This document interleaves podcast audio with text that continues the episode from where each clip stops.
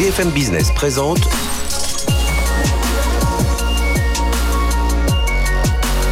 le magazine de l'accélération digitale. 01 Business avec Frédéric Simotel.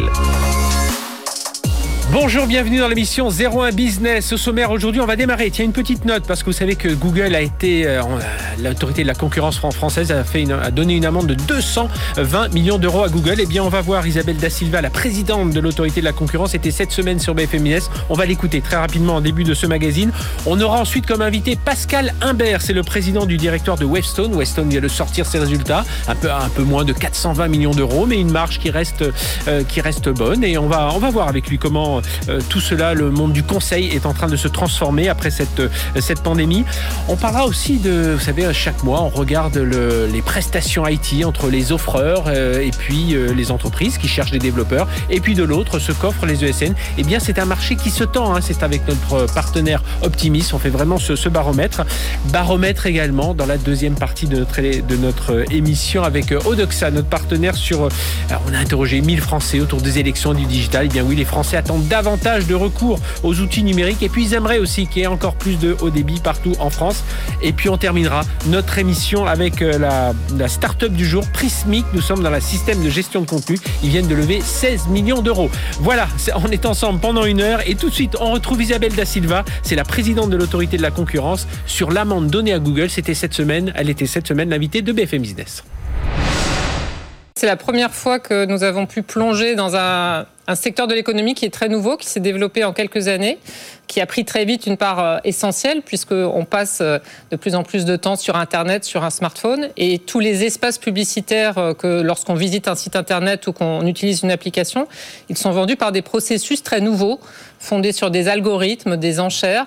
Donc, à un instant donné, pour un espace publicitaire, des annonceurs vont tenter d'obtenir cet espace publicitaire et mener des enchères. Donc, il y a des processus extrêmement complexes c'était l'un des défis euh, de cette enquête pour l'autorité de la concurrence, d'arriver à bien comprendre ces processus pour voir si euh, Google jouait ou non de façon équitable de ces processus. Et Isabelle de Silva, vous vous êtes aperçu que Google finalement était présent sur tous les maillons de la chaîne, c'est-à-dire euh, côté euh, espace publicitaire disponible, côté annonceurs qui cherchent des espaces, et puis aussi au milieu hein, le mécanisme d'enchère et, et, de mise en relation, et que du coup vous êtes aperçu aussi qu'ils profitaient des meilleurs prix, qu'ils pouvaient baisser leurs prix en fonction de la concurrence, bref, qu'ils faussaient le marché. Euh, alors Google n'a pas, n'a pas du tout cherché à, se défendre ou à contester l'amende. Ils vont payer les 220 millions euh, d'euros rubis sur longue. Du coup, on se dit, ils s'en tirent pas finalement à bon compte. Alors, d'une part, il y avait des éléments propres à cette affaire qui sont la position dominante de Google sur euh, les serveurs publicitaires. Donc, comme dans le search, Google est, dominant sur ce marché. Euh, il y a aussi une dimension particulière qui est cette intégration verticale de Google qui est présent à, des maillons tout à fait essentiels de cette chaîne euh, qui se met en place pour vendre des, espaces publicitaires, puisque Google était à la fois un serveur publicitaire majeur, DFP, suite à une acquisition qu'il a fait de DoubleClick en 2008, mais aussi une une plateforme dite SSP, celle qui participe aux enchères pour tenter de, vendre les espaces publicitaires. Et comme vous le notez, euh, il y a quelque chose d'un peu nouveau dans cette affaire euh, qui ne s'est pas présenté dans d'autres affaires que nous avions pu euh, traiter concernant Google, c'est que Google a décidé de demander une transaction.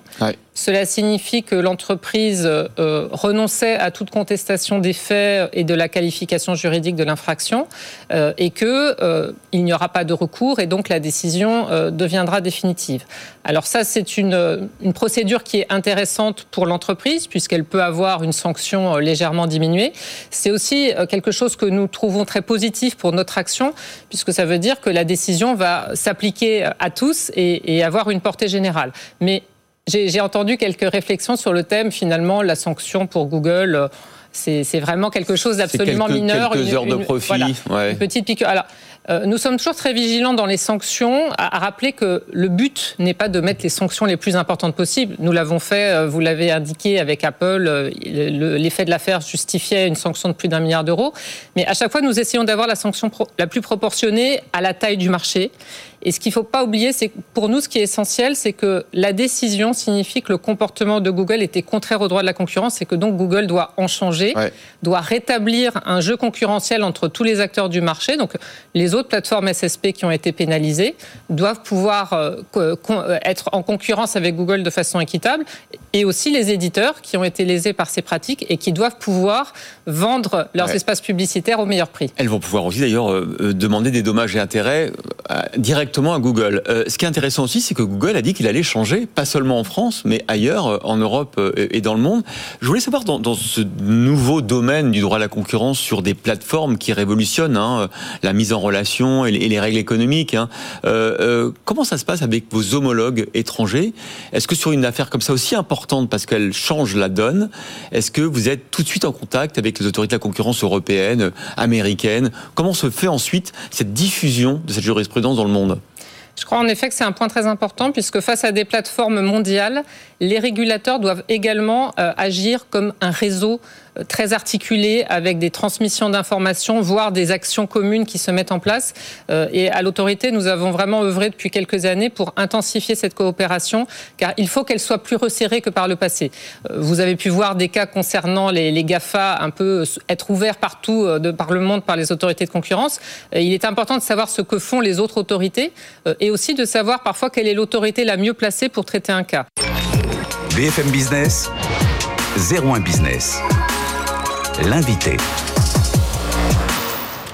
Allez, on débarque avec notre invité euh, Pascal Imbert. Bonjour. Bonjour. Euh, président du directoire de Wavestone. alors, on va revenir à cabinet de conseil en, management. Alors, on va dire que vous avez limité les dégâts là, sur pendant cette crise. Le chiffre d'affaires est en léger recul de 1%, mais quand même à 417,6 millions d'euros. La marge reste aux alentours de 13%. Donc, euh, on voit quand même que ça marche bien. On va revenir un peu en détail hein, dans ces chiffres et comprendre un peu tout ça. Comment vous sentez la, santé du secteur Là, aujourd'hui, euh, il y a presque un premier semestre qui est, passé sur 2021. Est-ce qu'on est dans cette reprise euh, sentie ou il y a encore beaucoup de prudence? Ah Non, c'est, on est absolument entré maintenant dans ce cycle de reprise. Les, les clients, les entreprises restent encore très prudentes sur leurs coûts, mais néanmoins, la transformation commence à s'accélérer euh, dans les entreprises pour tirer les leçons de ce qui s'est passé mhm. pendant la crise Covid. Il commence, on commence à se projeter sur le monde après Covid et donc il faut euh, entreprendre des ajustements, des offres, de l'organisation, des process. Il faut aller plus loin dans le digital, c'est une des grandes leçons du Covid. Et donc ça, ça tire finalement la demande en, en, nouveaux projets. Et donc euh, on sent que petit à petit, cette pression de la demande est en train de surpasser le strict contrôle des coûts qui avait jusqu'à présent dominé sur le, sur le marché. Donc plutôt une vision optimiste. Et, et encore le dialogue avec les clients a changé là aujourd'hui? Est-ce qu'ils demandent davantage de, d'approfondissement dans les projets? Parce qu'on va rentrer un peu plus en, un peu plus en profondeur dans, les, dans, dans le digital parce qu'ils se sont tous rendus compte que euh, bah, c'était là que pouvaient avoir lieu, euh, qu'ils pouvaient avoir leur, leur, euh, leur, levier de croissance. Auparavant, ils regardaient ça comme un développement comme un autre, mais là vraiment, ils se disent voilà, qu'est-ce qui a changé dans ce dialogue entre Wavestone et ses clients? Alors, ce qui est très remarquable, c'est qu'on est entré dans une phase de grands projets de transformation, des mhm. opérations majeures. Euh, les, le, la crise du Covid a provoqué une accélération de la mutation vers le digital. Elle a aussi révélé aux entreprises leurs faiblesses et, et, donc cette finalement ce, cette période de pause a permis de redessiner des projets de transformation brûlants, urgents, en profondeur. Et donc, euh, par rapport à 2019, qui était plutôt une année où on était très focalisé sur du business as usual, des petites opérations d'ajustement, euh, du, euh, du, business courant. 2021 est une année, au contraire, façonnée par des grands projets de transformation, des grandes initiatives. Les stratégies se, remettent bien en place. Et, et on sent qu'effectivement, il y a un nouveau cycle qui est mhm. en train de se, de se créer avec beaucoup de très belles opérations de transformation. Les, les entreprises, et particulièrement en Europe, en France, sont ambitieuses dans leur manière, finalement, de euh, d'essayer de reprendre l'initiative dans cette phase après mhm. Covid. Alors Pascal Imbert, euh, je rappelle président du directeur de Wavestone, ce qui est intéressant avec Wavestone, c'est qu'on a à la fois votre santé, mais elle est liée à la santé de vos, de, vos clients. Hein. Vous êtes dans, dans l'énergie, le secteur public, le transport, les services, dans, dans le commerce, beaucoup de domaines. Comment ça s'est passé? Comment ça se passe cette reprise? Parce qu'il y a certains secteurs qui ont maintenu dans l'énergie, ça s'est plutôt bien maintenu. Vous avez EDF qui est l'un de vos gros clients, mais dans d'autres domaines, euh, euh, voilà, ça a été plus compliqué. Alors comment ça se passe pour, pour vous? Oui, pas, mal de relief dans les, dans, les, dans les secteurs. Il y a toujours aujourd'hui en 2021 des secteurs qui souffrent énormément. Par exemple, le, transport, mhm. la, distribution, euh, consumer goods, c'est encore des secteurs euh, qui restent euh, finalement assez prudents dans leurs investissements en matière de conseil. Et ça montre que ils sont en train de, finalement de différer un petit peu mhm. le, le redémarrage, tandis que effectivement d'autres secteurs, par exemple les services financiers, l'assurance et la banque, ce qui est euh, euh, nouveau, euh, reprennent l'initiative, commencent à avoir plus de confiance pour entreprendre ces grandes transformations que j'évoquais. Le, secteur de, de, l'industrie est assez différencié entre l'automobile qui reste encore très difficile, mais par contre, bien sûr, l'industrie pharmaceutique, par exemple, mhm. qui est en, plein boom. Et puis, effectivement, une certaine dynamique dans le secteur des utilities et, et, dans, et dans, des, des secteurs qui sont liés, je dirais, au public et au parapublic, parce que la transformation de l'État devient euh, une exigence. Donc, là aussi, en démarche, est-ce que vous sentez des clients qui vous demandent il faut aller plus vite maintenant dans, la... Parce que vous, vous êtes la, première étape. On va voilà, appeler Waystone pour avoir du conseil, en management, en organisation, et puis ensuite euh, en accompagnement. Puis derrière, il bah, faut concrétiser tout ça. Et on a envie que ça se concrétise vite. Donc du coup, est-ce que de votre côté, on vous met aussi la pression pour euh, raccourcir un peu les, les missions, enfin qu'elles soient très denses pas encore. Euh, on est plutôt là dans des phases amont, en train de planifier les transformations qui vont euh, intervenir.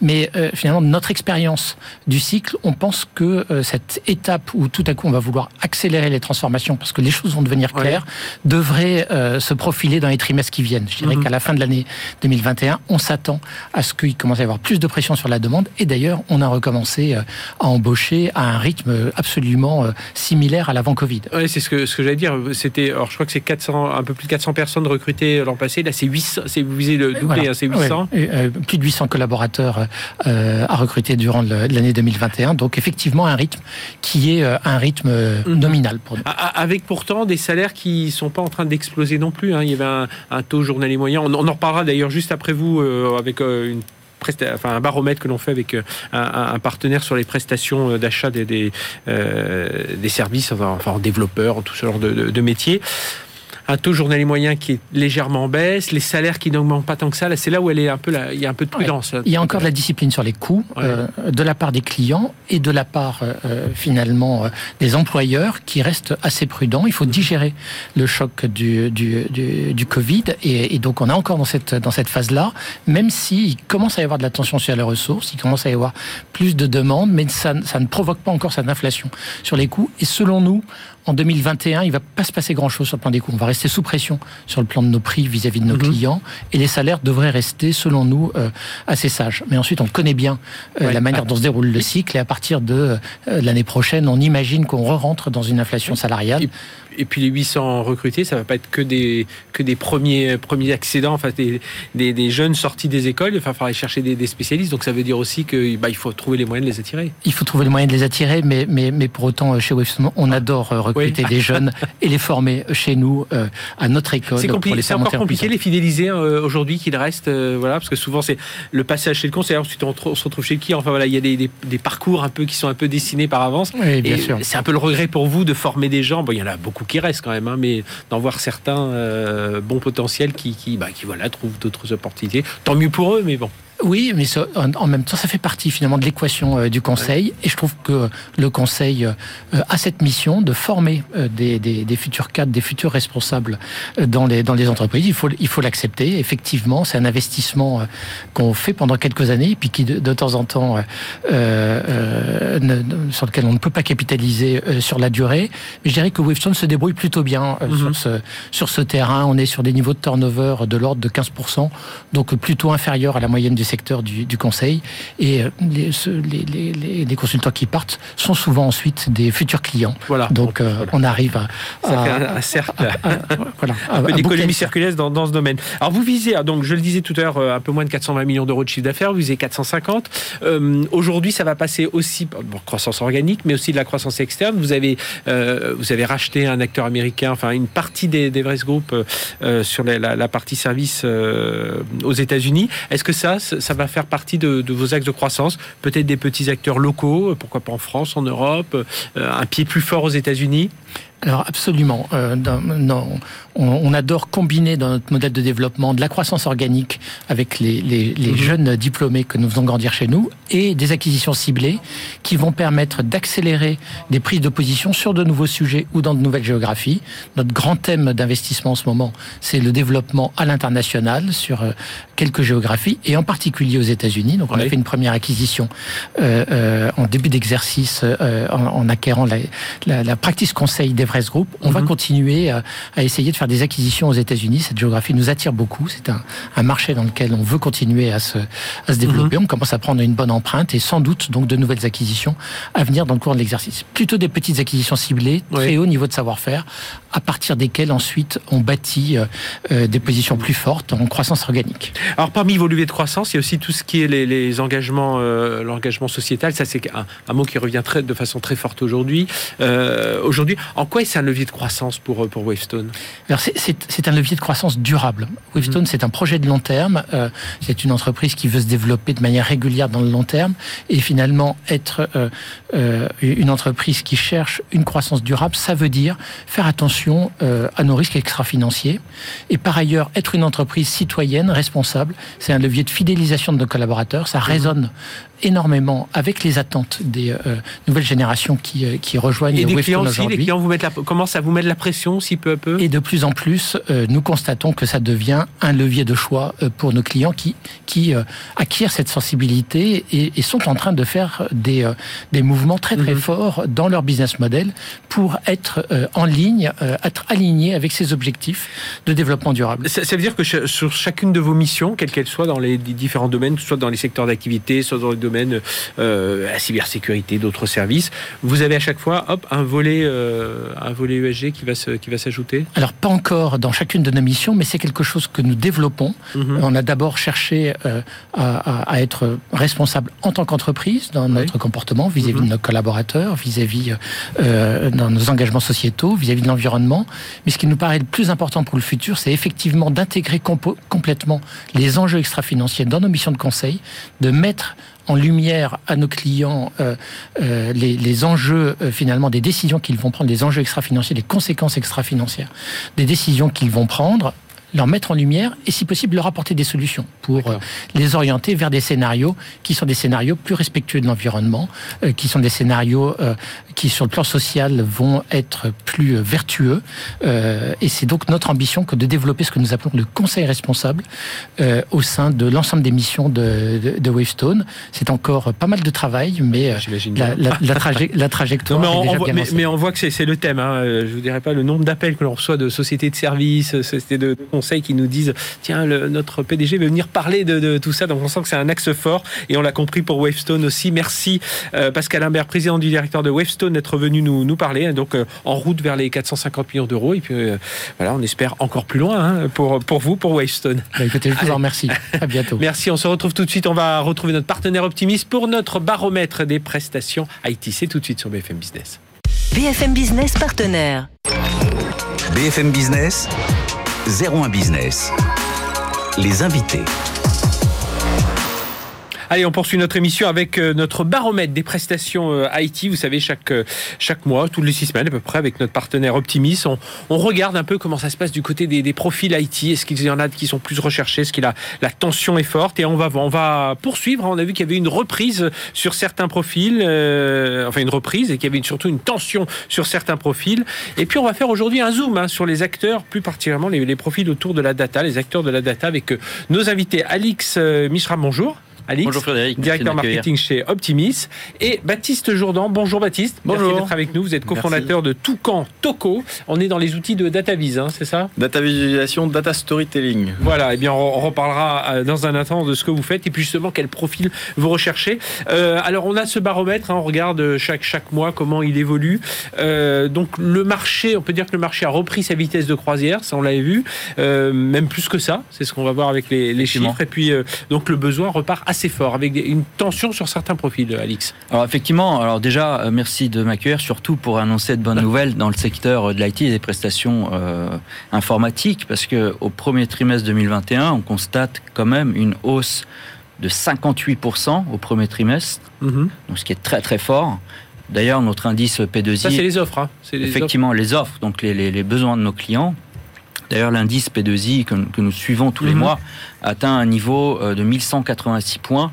Donc une hausse sur l'indice de 8,6 points, ce qui, est, assez, assez fort. Alors effectivement, ça reflète aussi une, tension du marché. Le marché commence à se retendre, je dis bien retendre, parce qu'historiquement, le marché de l'IT est étendu. Mhm. on arrive encore aujourd'hui. Là, ça veut dire qu'on revient à des niveaux de 2019, clairement, euh, ou, on est même au-dessus de 2019 Alors, moi, j'ai envie de vous dire, on est même au-dessus de 2019, ce qui pourrait d'ailleurs s'expliquer, on essaie de l'interpréter par une accélération, une véritable accélération de la transfo digitale euh, dans les entreprises. Et donc, là, la pandémie a joué un rôle d'électrochoc, c'est ce qu'on aurait pas de dire A priori, oui. D'ailleurs, on écrivait déjà des articles en décembre dernier sur une éventuelle accélération de ces transfos par les DSI et elle a l'air de se confirmer aujourd'hui. Euh, alors gros, grosse progression aussi au premier trimestre. Euh, et puis en, mai, c'est un tout petit peu. Euh, alors effectivement, on fait bien de le noter. On fait un, constat effectivement sur T2, donc T2 finira fin juin. Mhm. Effectivement, au mois de mai, on a quand même constaté un ralentissement de la hausse d'environ 10%. c'est un ralentissement de la hausse. Hein. C'est pas on voilà, on n'est pas sur une correction à la baisse. Euh, mhm.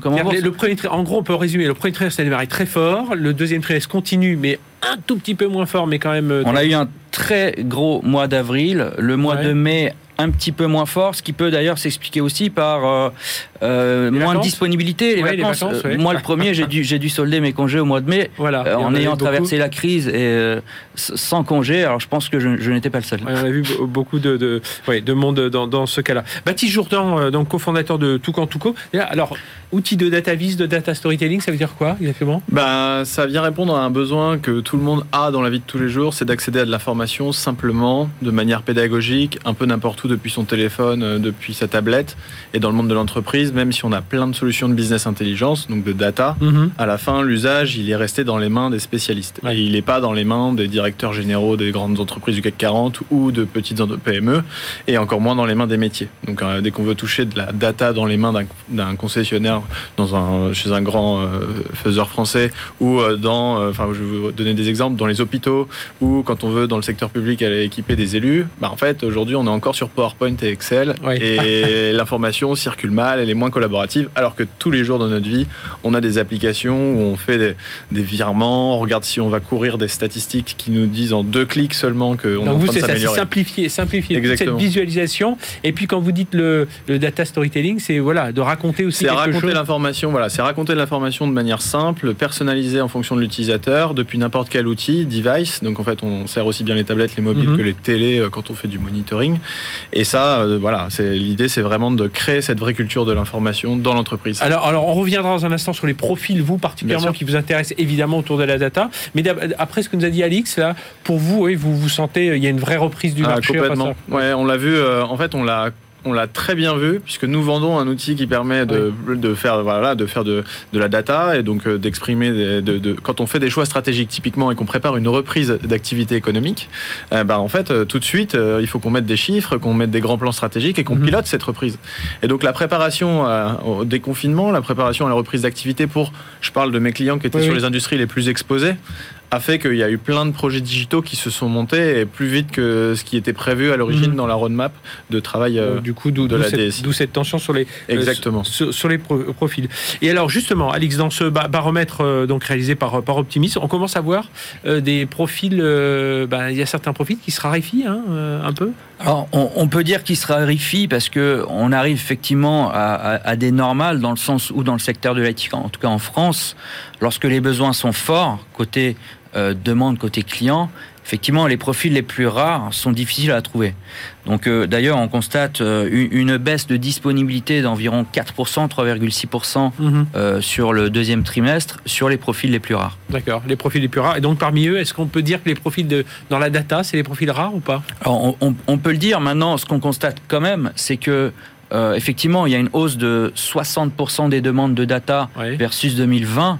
Euh, au deuxième trimestre 2021 euh, sur des besoins data, big data, BI, mhm. euh, et d'ailleurs même une hausse de plus de 17% en un seul trimestre en 2021. Mais parallèlement, on constate aussi une baisse des prix côté data. Ah oui, ce qui est étonnant. Une baisse des prix de 5 à 6 Donc on a une tension sur les profils, mais il y a une, baisse des prix. Donc là, on va, on va, on va l'expliquer ensemble. Mais c'est ça, c'est une baisse des prix de, de 5%. Ouais. De 5%, 6% au, au, deuxième trimestre, qui pourrait peut-être d'ailleurs s'expliquer euh, par moins d'expertise euh, requise, comme le disait Baptiste, euh, sur ce secteur qui, qui, se simplifie, je pense. Oui, bah, parce que souvent, on a l'impression, Baptiste Jourdan, que bah oui, c'est data scientists, tous ces utilisateurs, enfin ces, ces analystes de la, de, de la data, on, on les cherche, ces profils. Alors on en cherche visiblement, mais bah, grâce à vos outils, euh, euh, ça se démocratise et du coup, on cherche des gens un peu moins chers. Exactement. Alors, euh, je ne sais pas si c'est des gens un peu moins chers, mais en tout cas, l'expertise n'est plus la même et il y a peut-être plus de profils. On va plus, enfin, dans le monde de la, de, la data, on va aller chercher des experts très pointus sur des mmh. sujets d'algorithmie, de big data, et ça, des projets, effectivement, il y en a beaucoup. Et surtout en ce moment. Donc là, il y a une vraie demande. Mais on observe aussi que là où avant, il y avait des outils qui étaient compliqués pour faire de la data, de la BI ou de data storytelling, par exemple, ou de juste faire des tableaux de bord, bah, il y a eu des vraies usines qui ont été créées avec des experts, mais qui, bah, en fait, bah, ne sont plus nécessaires juste sur ce kilomètre. Mhm. Puisque les outils comme le nôtre, comme nos concurrents, sont des outils qui deviennent de plus en plus simples à prendre en main pour l'utilisateur qui va être la personne qui avant faisait des PowerPoint. Mhm. Et en fait, cette capacité que l'on a, bah, vous voyez, nous on est en pleine croissance, donc euh, en fait, on n'en retire pas des, des, des, gens au sein des DSI, au contraire, on leur redonne en fait un travail qui va être beaucoup plus sur l'amont et la préparation de la donnée. Mais sur cette partie restitution, on vient donner encore plus de liberté côté métier, notamment dans notre produit, par exemple avec un storytelling studio Mhm. qui fait qu'avec quelques petits clics, vous êtes en capacité de faire en, quelques minutes déjà des, applications de reporting. Donc ça, veut dire, euh, Alix Mishram d'Optimis, que autour de la data, on commence à avoir des, bah, voilà, des profils très pointus. Enfin voilà, on commence à avoir ce métier qui se euh, professionnalise, enfin qui se qui se segmente un peu dans les, différentes euh, différentes strates de, de l'analyse de données. Voilà, effectivement, suivant la spécialité précise, donc la data, la BI, la big data, les tableaux de bord, le reporting, effectivement, euh, se sectorise aussi en fonction aussi d'une seniorité. Donc, mhm. euh, vu que les, les process, les outils sont simplifiés, effectivement, on constate une, diversification un peu plus large des profils. Bon, et l'avenir, c'est comment euh, faut trouver euh, C'est combien de personnes aujourd'hui, tout tout Tout donc on a 6 ans. On a commencé, on était 4. Aujourd'hui, c'est euh, un peu moins de 130 personnes. Donc une forte croissance. Et sur l'étranger aussi, puisqu'on a depuis un an un bureau à Boston, mhm. aux États-Unis. Et aujourd'hui, bah, on, est on va encore doubler l'entreprise cette année. Donc c'est belle croissance. Aller chercher ses profits. Exactement. Eh bien, merci à tous les deux. Alix Mishram, directeur marketing Optimis. Et puis donc notre partenaire pour ce baromètre de la prestations IT. on rappelle, hein, Optimis, c'est une place de marché qui justement met en lien, en lien les, les offreurs et puis ceux qui, bah, ceux qui cherchent, enfin, les, sociétés de services, même des freelances qui cherchent aussi de leur côté à, trouver des, projets. Merci d'avoir été avec nous et Baptiste Jourdan, nos cofondateurs de Toucan Touco. Allez, on marque une courte pause et on se retrouve juste après. On va parler, tiens, des élections et, et du digital. Et vous allez voir, il y a encore beaucoup à faire. Hein. C'est tout de suite sur BFM Business. BFM Business présente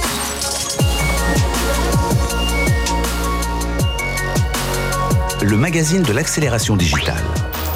01 Business avec Frédéric Simotel. Allez, bienvenue dans cette deuxième partie du magazine 01 Business. On va parler des élections régionales et du digital. Est-ce que vous avez été démarché? Est-ce que vous-même, vous avez utilisé des outils digitales pour ces, pour ces élections? J'avoue que personnellement, à part l'enveloppe avec les, les noms des candidats, je n'ai pas eu euh, plus de contacts, et notamment en numérique. On va en reparler. Euh, on va voir si les Français attendent davantage de, recours. Hein, et, puis si, euh, et puis on va parler tiens, un peu aussi de ce qu'attendent les Français aussi de leurs élus autour du développement du haut débit, pourquoi pas.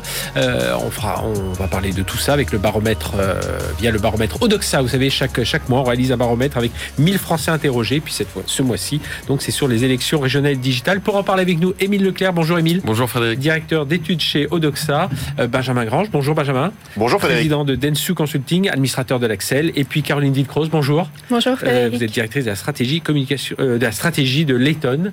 et donc bah, voilà, on va reparler de, tous ces sujets. Première question, on va s'attaquer rentrée directe, donc élection régionale, cantonale, voilà qui arrive dans les week-ends de fin juin les Français ont été interrogés. Alors la question très précise, c'était durant cette campagne, diriez-vous que les candidats ont suffisamment utilisé les outils numériques, sites internet, réseaux sociaux, mails pour faire connaître leurs propositions? Eh bien, on a une majorité de Français, alors assez courte, hein, 53%, ils sont plutôt partagés, mais qui nous disent non, les, candidats n'ont pas fait suffisamment, n'ont pas eu suffisamment recours aux, outils numériques. Il faut quand même remettre les choses un peu dans leur contexte. Ça fait un an qu'on utilise de plus en plus les outils numériques, mhm. euh, que la campagne n'a pas pu se dérouler en réel comme une campagne traditionnelle. Il n'y a pas eu de meeting il n'y a pas eu très, eu, très peu eu de porte-à-porte, de marché, etc. Donc c'était une solution. Il y a profusion d'outils pour les candidats euh, pour contacter, euh, faire savoir, faire connaître leur programme. Et les Français on considère que non, les, ils n'ont pas suffisamment eu recours et que c'est Je trouve même qu'ils sont gentils. Hein, 53, ça veut dire que 47% disent oui. il y a des choses qui se font quand même. Hein. Il y a des candidats qui sont présents sur Facebook, qui, qui communiquent grâce aux, aux, réseaux sociaux, mais ça reste insuffisant aux yeux des Français.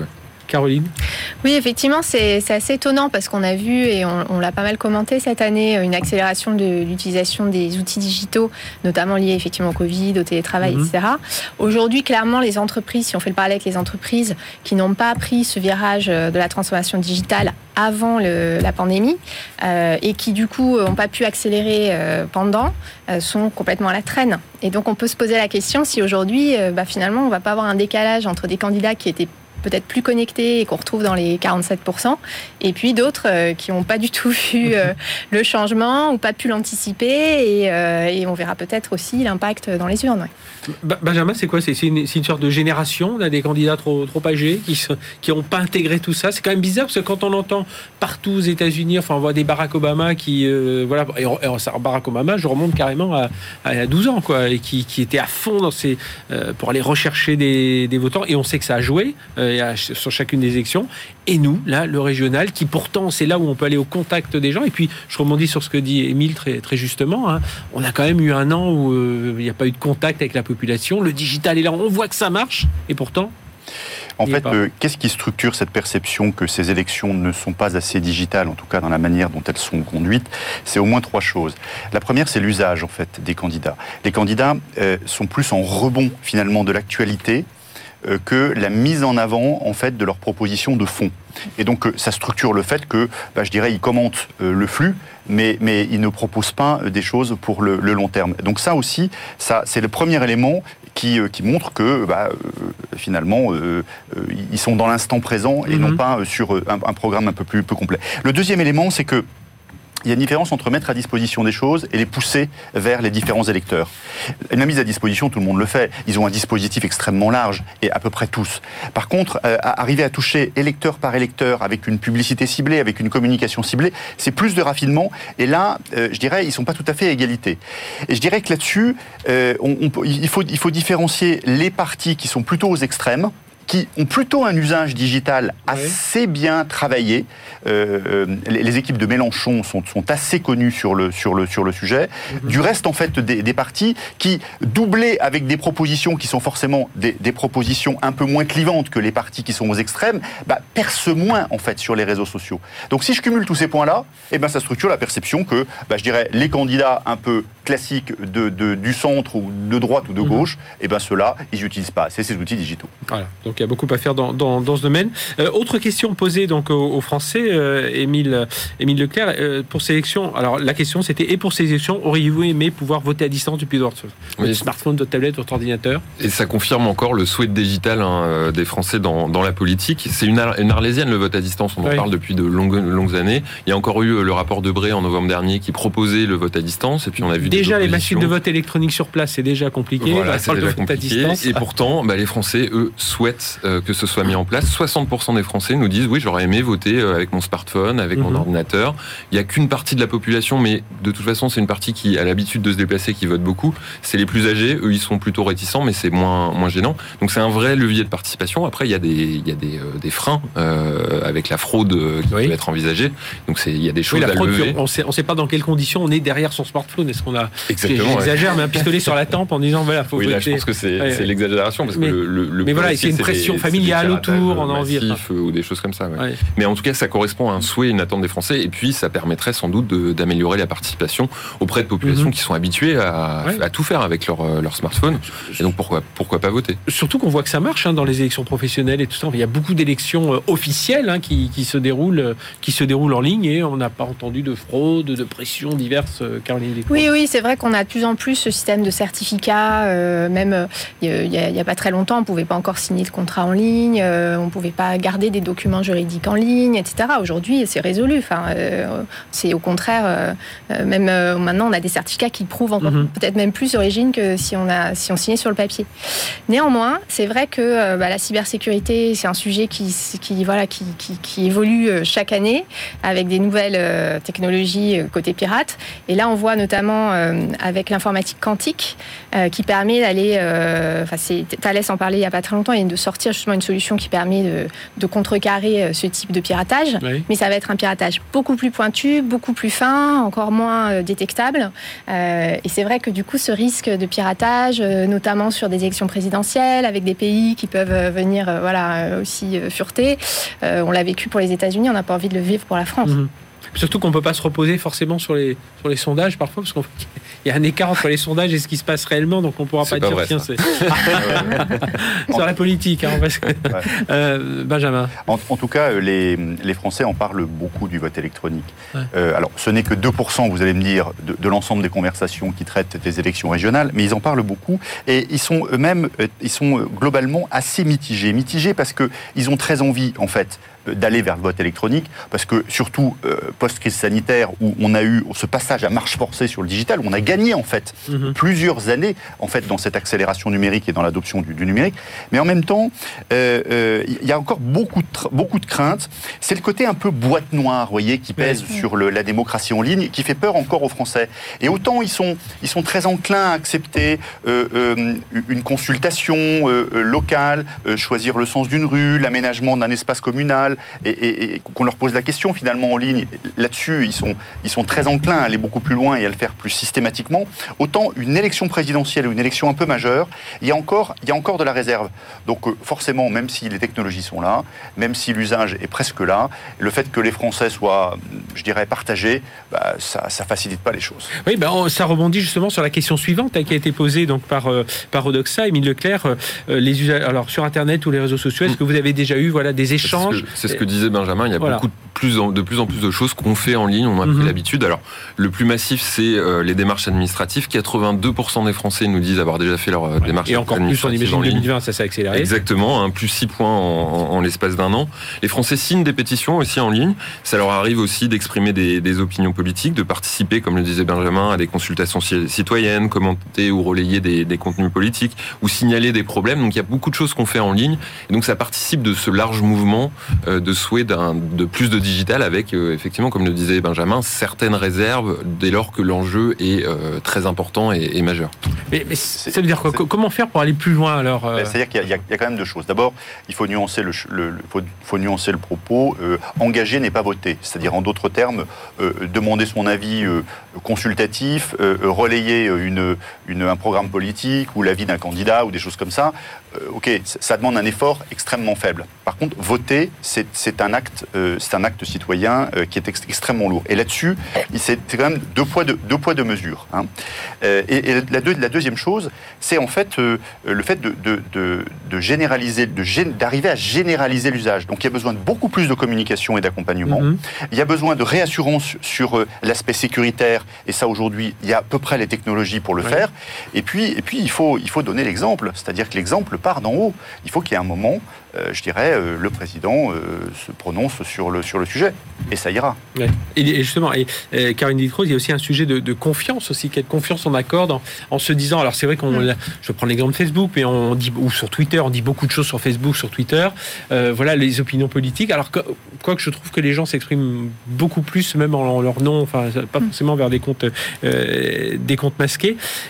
Il faut qu'il y ait cette confiance qui s'instaure, quoi, qu'on puisse. Euh, euh, ce, que je veux dire, c'est que la différence dans la, dans la vie de tous les jours, on ne sait pas quand on croise quelqu'un, on peut parler un petit peu avec lui, on dira il est un peu de droite, un peu de gauche.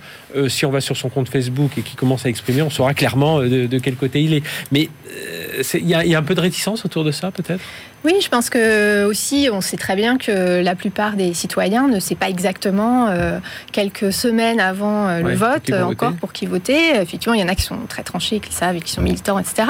Mais il y en a beaucoup euh, qui, voilà, qui se cherchent, qui vont quand même effectivement s'informer, regarder. Alors que, que quand je vais sur Internet exprimer mm, mon choix ou, une tendance, etc., bah, quelque part, je, m'enferme un peu mm-hmm. moi-même.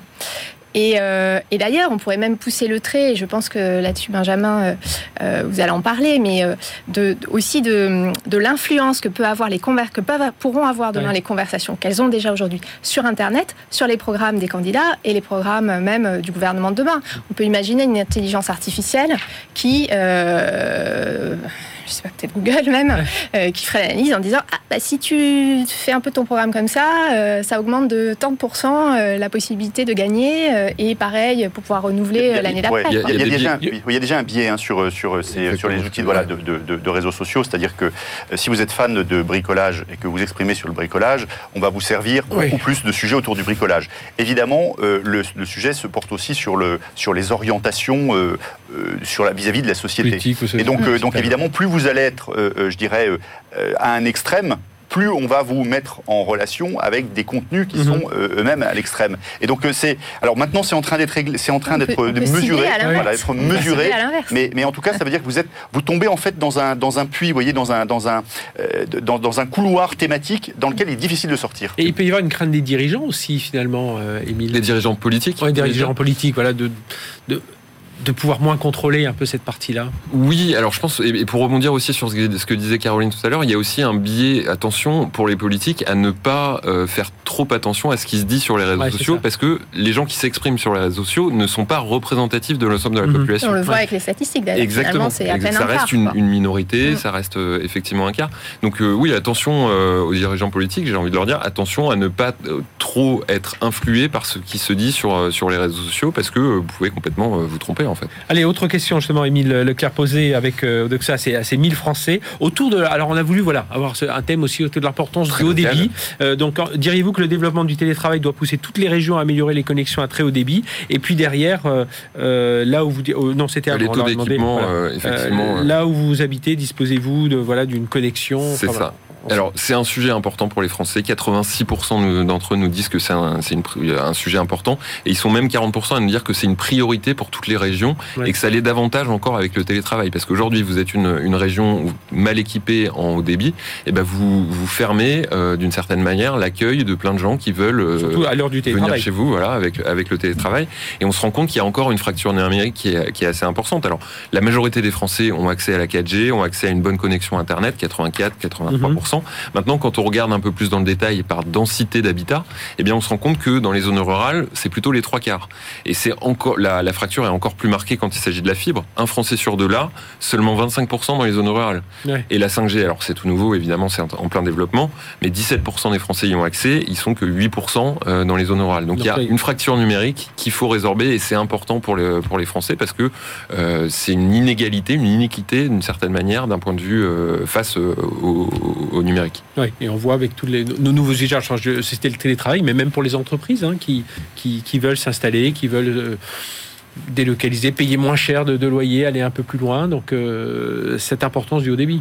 Oui, c'est un vrai sujet parce qu'on a beau donner tous les outils euh, à ses collaborateurs, s'il n'y a pas de haut débit chez eux, bah, en fait, ils ne peuvent pas travailler. Quoi. Mhm. il y a une espèce d'injustice. Et même pour aller plus loin, je vois l'hôpital d'Aix qui a été construit, l'hôpital de Provence qui a été construit il n'y a pas très longtemps. En fait, ils se sont aperçus en ayant déjà commencé à construire qu'il n'y avait pas de fibre et que la fibre n'allait pas venir, euh, c'était beaucoup trop loin avant un certain temps. Donc pendant le chantier, pas de couverture, euh, il est obligé d'arriver avec des cartes 5G, etc., 4G, pas assez de 4G pour servir tout le monde. Euh, et du coup, voilà, il y, a une start-up que, que j'ai rencontrée en comité d'engagement du réseau Entreprendre, qui a développé une solution permettant d'exploiter les antennes 4G, d'en maximiser le potentiel, etc., pour couvrir l'hôpital, parce qu'il y a Aujourd'hui, ça doit devenir un peu comme l'eau ou l'électricité. Oui, euh, on installe Bah, quelque c'est- chose, il faut qu'il En y ait fait, un il s'était on même pas posé la question. Et c'est- en fait, euh, et c'est un enjeu important. euh, enfin, c'est un enjeu important, oui, mais est-ce que ça peut être déterminant euh, dans ces élections aussi euh, Bah, non seulement c'est déterminant, mais je veux dire, si on ne l'a pas, c'est la double peine. Ouais. C'est-à-dire que ne pas avoir, être loin finalement d'une gare ou d'un aéroport et en plus ne pas avoir euh, internet, un Internet rapide qui permet de travailler, c'est- un, vrai sujet. Et, et- et là-dessus, je dirais, il faut, faut aussi avoir en tête euh, le, le coup d'avance qu'a euh, un Elon Musk encore avec son système par satellite Mhm. permettant justement de couvrir toutes ces zones Mm. euh, Blanches. toutes, voilà, très blanches, euh, sur lesquelles il n'est même pas sûr qu'on arrive à terme à, à les équiper avec le, le bon niveau de, de débit. Or, en fait, on s'aperçoit que ça devient euh, un droit, euh, comme euh, le droit d'avoir l'eau et, ou, ou l'électricité, dans les faits. Et, et Google X d'ailleurs travaillait là-dessus déjà, euh, j'ai vu en 2016, sur des ballons euh, semi-atmosphériques euh, pour l'Afrique, pour couvrir l'Afrique, euh, et déployés beaucoup plus rapidement que ce qu'on a pu le faire et- effectivement. et d'ailleurs, euh, ouais, et, dernière chose, on l'a vu d'ailleurs dans cette époque de télétravail, beaucoup se sont, se sont allés en région alors qu'ils étaient, le siège était à Paris. C'est vrai que le premier réflexe du chef d'entreprise a été de dire, ok, tu, peux aller évidemment euh, en région, mais garde euh, dans un endroit où tu as une connexion au débit. Puisqu'on a besoin de garder un lien en visio, et la visio est très consommatrice de, de débit, et puis un endroit où on peut le joindre par téléphone. Or, c'est pas tout à fait, c'est pas Non, non, à fait gagné ce qui est assez étonnant, c'est ça, c'est qu'avec euh, de la même façon que les outils numériques, les, les- les- si j'en viens au début de notre débat, le- les, politiques n'ont pas assez déployé euh, sur Internet avec cette pandémie, on est tous venus encore plus di- di- digitaux. Euh, cette partie numérique, on aurait pu s'attendre à ce qui, ça pousse, ça pousse, mais euh, voilà, ça pousse pas autant que ça dans les. Sauf qu'il y, a eu- il y a eu un effet, si vous voulez, de, de- de ciseaux. C'est-à-dire qu'à la fois, euh, on n'était pas très en avance sur un certain nombre de régions, mais, mais en plus, il y a eu une exigence Oui, euh, accrue de débit en sortie de crise sanitaire. Et avec évidemment des travaux qui n'ont pas pu se faire pendant la crise. Bon, eh ben voilà, la pression est mise hein, sur les politiques. Merci à tous les trois. Émile Leclerc, directeur d'études chez Odoxa, Benjamin Grange, président de Densu, Consulting, administrateur de l'Axel, et Caroline Villecroze, directrice de la stratégie de Layton. Voilà, on se retrouvera le mois prochain. On a encore euh, plein de thèmes. N'hésitez pas, tiens, euh, euh, sur notre adresse mail sur le site de BFM Business, si vous avez un thème que vous voudriez que l'on pose aux Français, pourquoi pas. Allez, on se retrouve dans un instant avec notre start-up du mois sur la gestion de contenu. Vous allez voir, elle, elle s'appelle Prismic, ils viennent de lever 16 millions d'euros. Beaucoup de choses à raconter autour de ça. À tout de suite. BFM Business. 01 Business. Startup Booster. Allez, dernière partie de cette émission. Nous sommes avec Sadek Drobi. Bonjour Sadek. Bonjour. Bienvenue euh, dans cette émission, fondateur de Prismix. C'est un système de gestion de, de contenu. Vous améliorez la présence hein, des entreprises en ligne. On va en parler dans un instant. Une quarantaine de personnes. Vous levez votre actualité, c'est vous venez de lever euh, 16 millions d'euros. Tiens, j'avais juste une première question. On a eu une panne internet là cette semaine. Là, alors euh, on a vu que c'était un système de d'équilibrage de, de, de, sites, de sites miroirs qui n'avait pas fonctionné.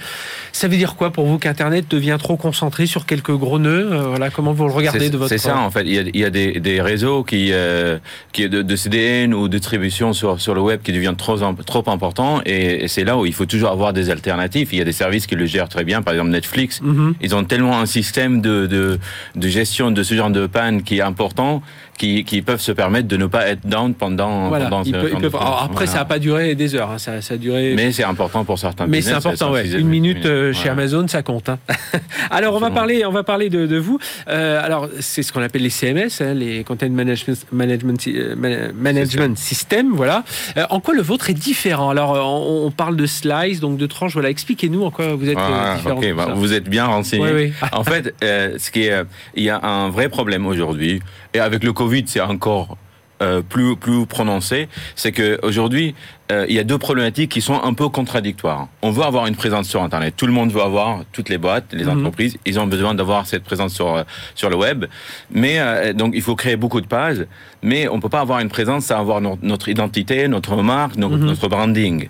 Et en fait, soit on va prendre des, des, des pages templates ou des choses, des outils, mais on va ressembler à tout le monde. C'est pas une Ouais. présence. Soit on va aller vers les développeurs, demander aux développeurs de faire des choses spéciales. Ça prend trop de temps. Donc il n'y a pas la création rapide de, de, de pages web par, par n'importe qui dans l'entreprise.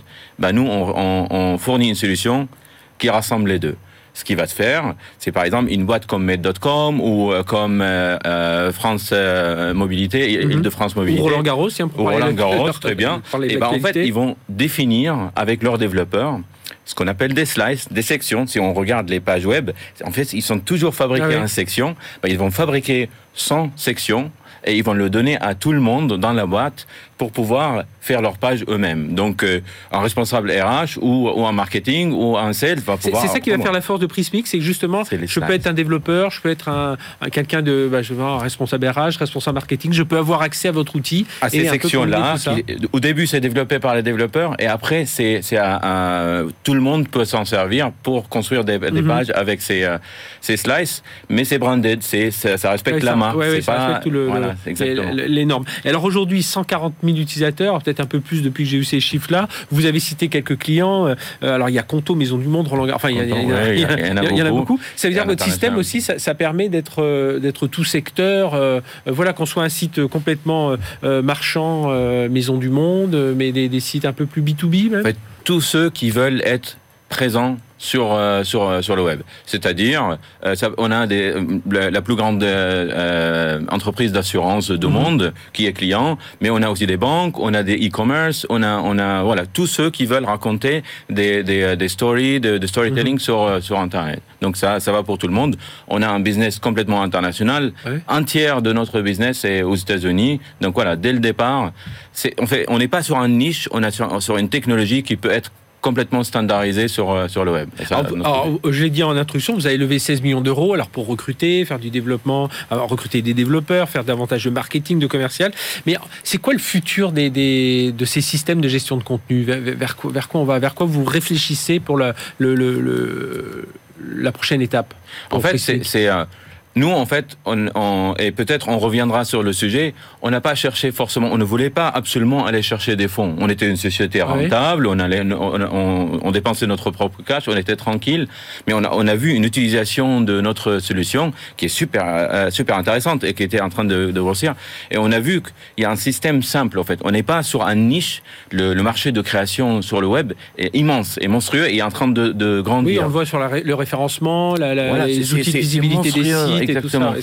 Nous, avec ce système très simple, il faut une technologie simple dans le web. Il faut Oui, pas oui. quelque chose de très complexe avec des fonctionnalités de pricing. Puis on a l'expérience hein, de, de, de C'est- 20 c'est- ans. voilà. de- Et nous, avec un, un système de slice, comme je le raconte, c'est très simple. On pense qu'on peut le déployer globalement. Notre but avec ce- cette levée, c'est aller globalement. On est déjà global, mais là, on va prendre un- une bonne part de, marché. On pense que c'est possible parce que c'est une technologie simple. C'est ça, Mhm. il faut que ça soit simple. L'innovation, les gens, ils sont prêts pour l'innova- On n'est pas trop tard, on n'est pas trop tôt, on est pile au moment où on peut déployer ces slices. Ouais, sur- surtout dans le domaine du web, on n'a pas envie de rajouter des couches encore. euh, Voilà, c'est qui complexe. peuvent, euh, bah, on parlait de la panne internet tout à l'heure. C'est une couche de plus. C'est elle qui tombe en panne, ça fait cracher le reste. Exactement. Co- exactement. Comment vous, vous, vous- vous- qu'est-ce que vous avez appris de la pandémie? Comment vous voyez euh, là euh, dans, dans, dans la relance qui est euh, qui est en cours là pour toutes les entreprises? Eh ben, on a appris qu'il y a une opportunité Oui. pour nous, parce que tout le monde commence à accélérer et tout le monde veut être présent sur le web, tout le monde, e-commerce ou autre.